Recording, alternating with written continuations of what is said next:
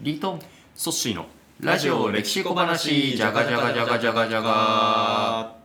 ということで、今回も始まりましたね、はい、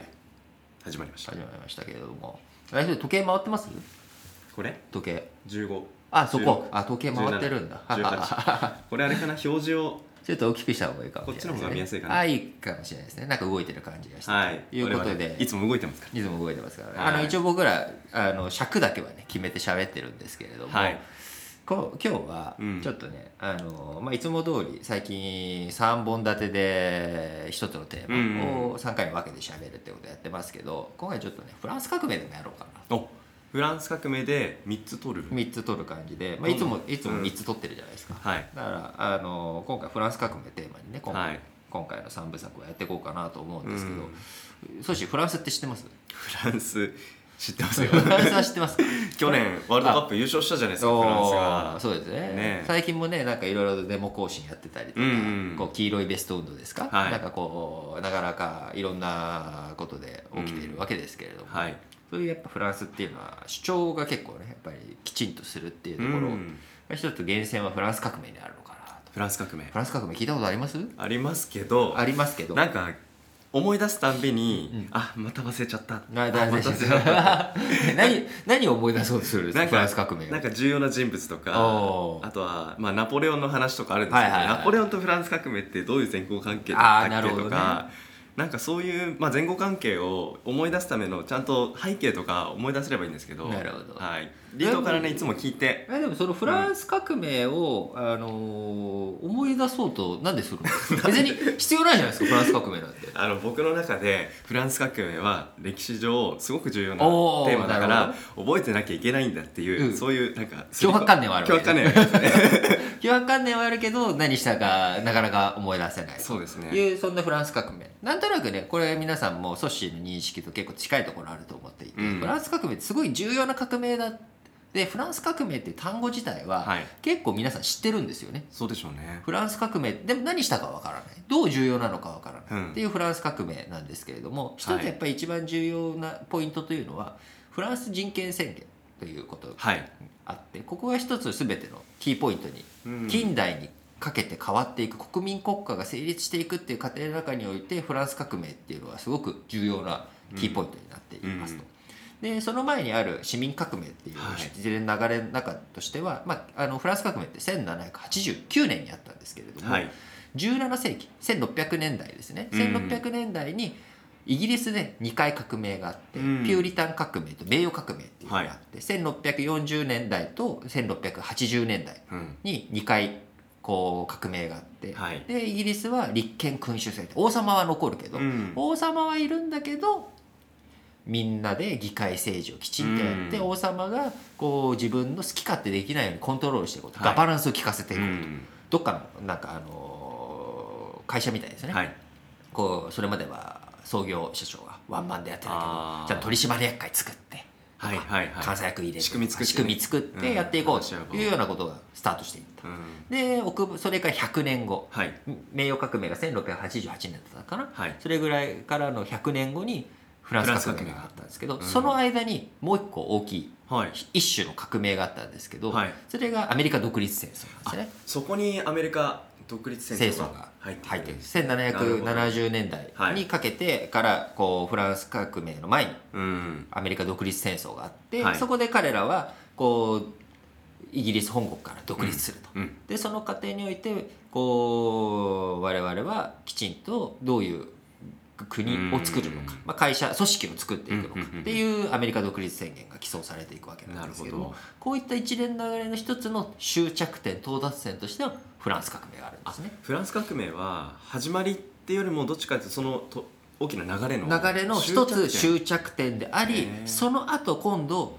19世紀に2月革命とか7月革命とか、うんまあ、順番ちょっと逆になっちゃいましたけども、はいその後ヨーロッパでまた19世紀にたくさん革命が起きていくんですねあるいはドイツとかイタリアが国がバラバラになってたのがうん一つの国民国家を作っていこううんとでドイツとかイタリアが統一されていくはいでその流れで実は日本の明治維新というのもあるのでうーんこういった流れのスタート地点とも言えるわけです。はあで一連の流れの終着点でもあり、はい次の流れのスタート地点でもあるへとえいうことですごく重要なポイントなんです、うんうんちなみにそのドイツとイタリアと日本っていうのは、うんほぼ同時期にうん革命というか国民国家が成立してるんです。そういう見方があるんですね1871年にドイツが統合されて、1900 1860年代の最後に、うんえーイタリアがイタリア統が一されていてで日本もこう明治維新うんが1868年にありましたので、うんここで一つそこからあの廃藩置県とかあの反石奉還とかへーこういった一連流れがあって日本が中央集権化していく、うん中央に統一されていくっていう流れはこう実は1870年代前半、うん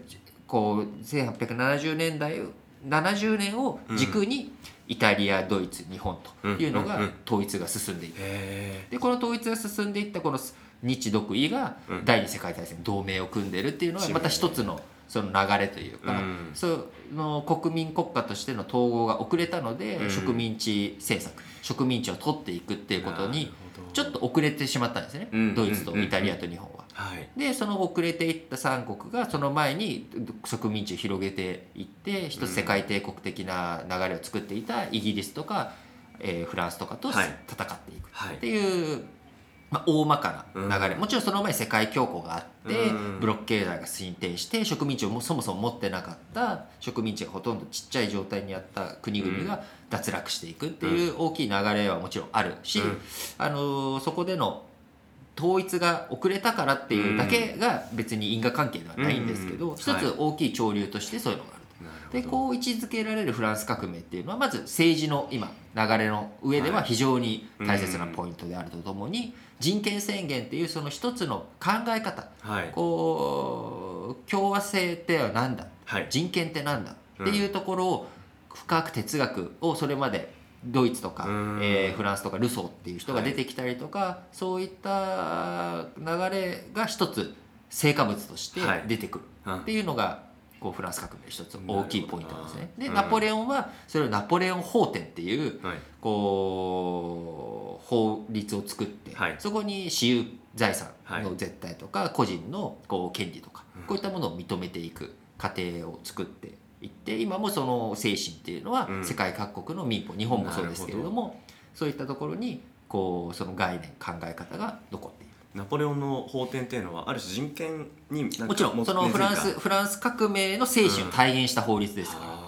要は法律っていうのはルールですけど、うん例えば会社とかでもいろんなルールうんありますしいろんな組織にいろんなルールあると思うんですよ、ただそのあんまりルールを細かく決めずにとか、うんあるいはこうみんなの自立性を重んじるとか、うんでもその中でみんなが共有財産ってなんだろうとか、うんこれは、えーせめて時間はちゃんと守ろうとか、はいこういったルールって組織にごとによって文化というかうん考え方があるわけじゃないですか、はいそれを一つ成文化したものっていうのはうんルールであって、はいそのルールを作るルールが機能するためには、うんそもそもみんなの考え方としてそれに馴染みがないと、はいいきなりそれをルールにしたところでみんな守れないんですね、うんだってそんな生活してないから初めてですから初ねめてです混乱しちゃいますよね混乱しちゃううんなのでそこをルール化して明文化させていくためにはその前にみんないろんなことを考えていく過程の一つ、うんえー大きいうんこう思想っていうのがあった上で、うんそれが現出化していって最後ナポレオン法典固まって、うんそれが今世界各国でなるほどいろんな憲法だったりとか民法だったり、うんそういった法律のところにその精神が受け継がれていてと。うんだからこういろんな歴史のターニングポイントキーポイントっていうのは当然あるんですけれども、はいフランス革命っていうのは今言った16世紀17世紀16世紀以降17世紀とこう流れてきた一つのそういった権利はい関係、こう国と王様と個人の在り方ってどういうふうなところにあるんだろうということうをんひの一つの終着点じゃあそれを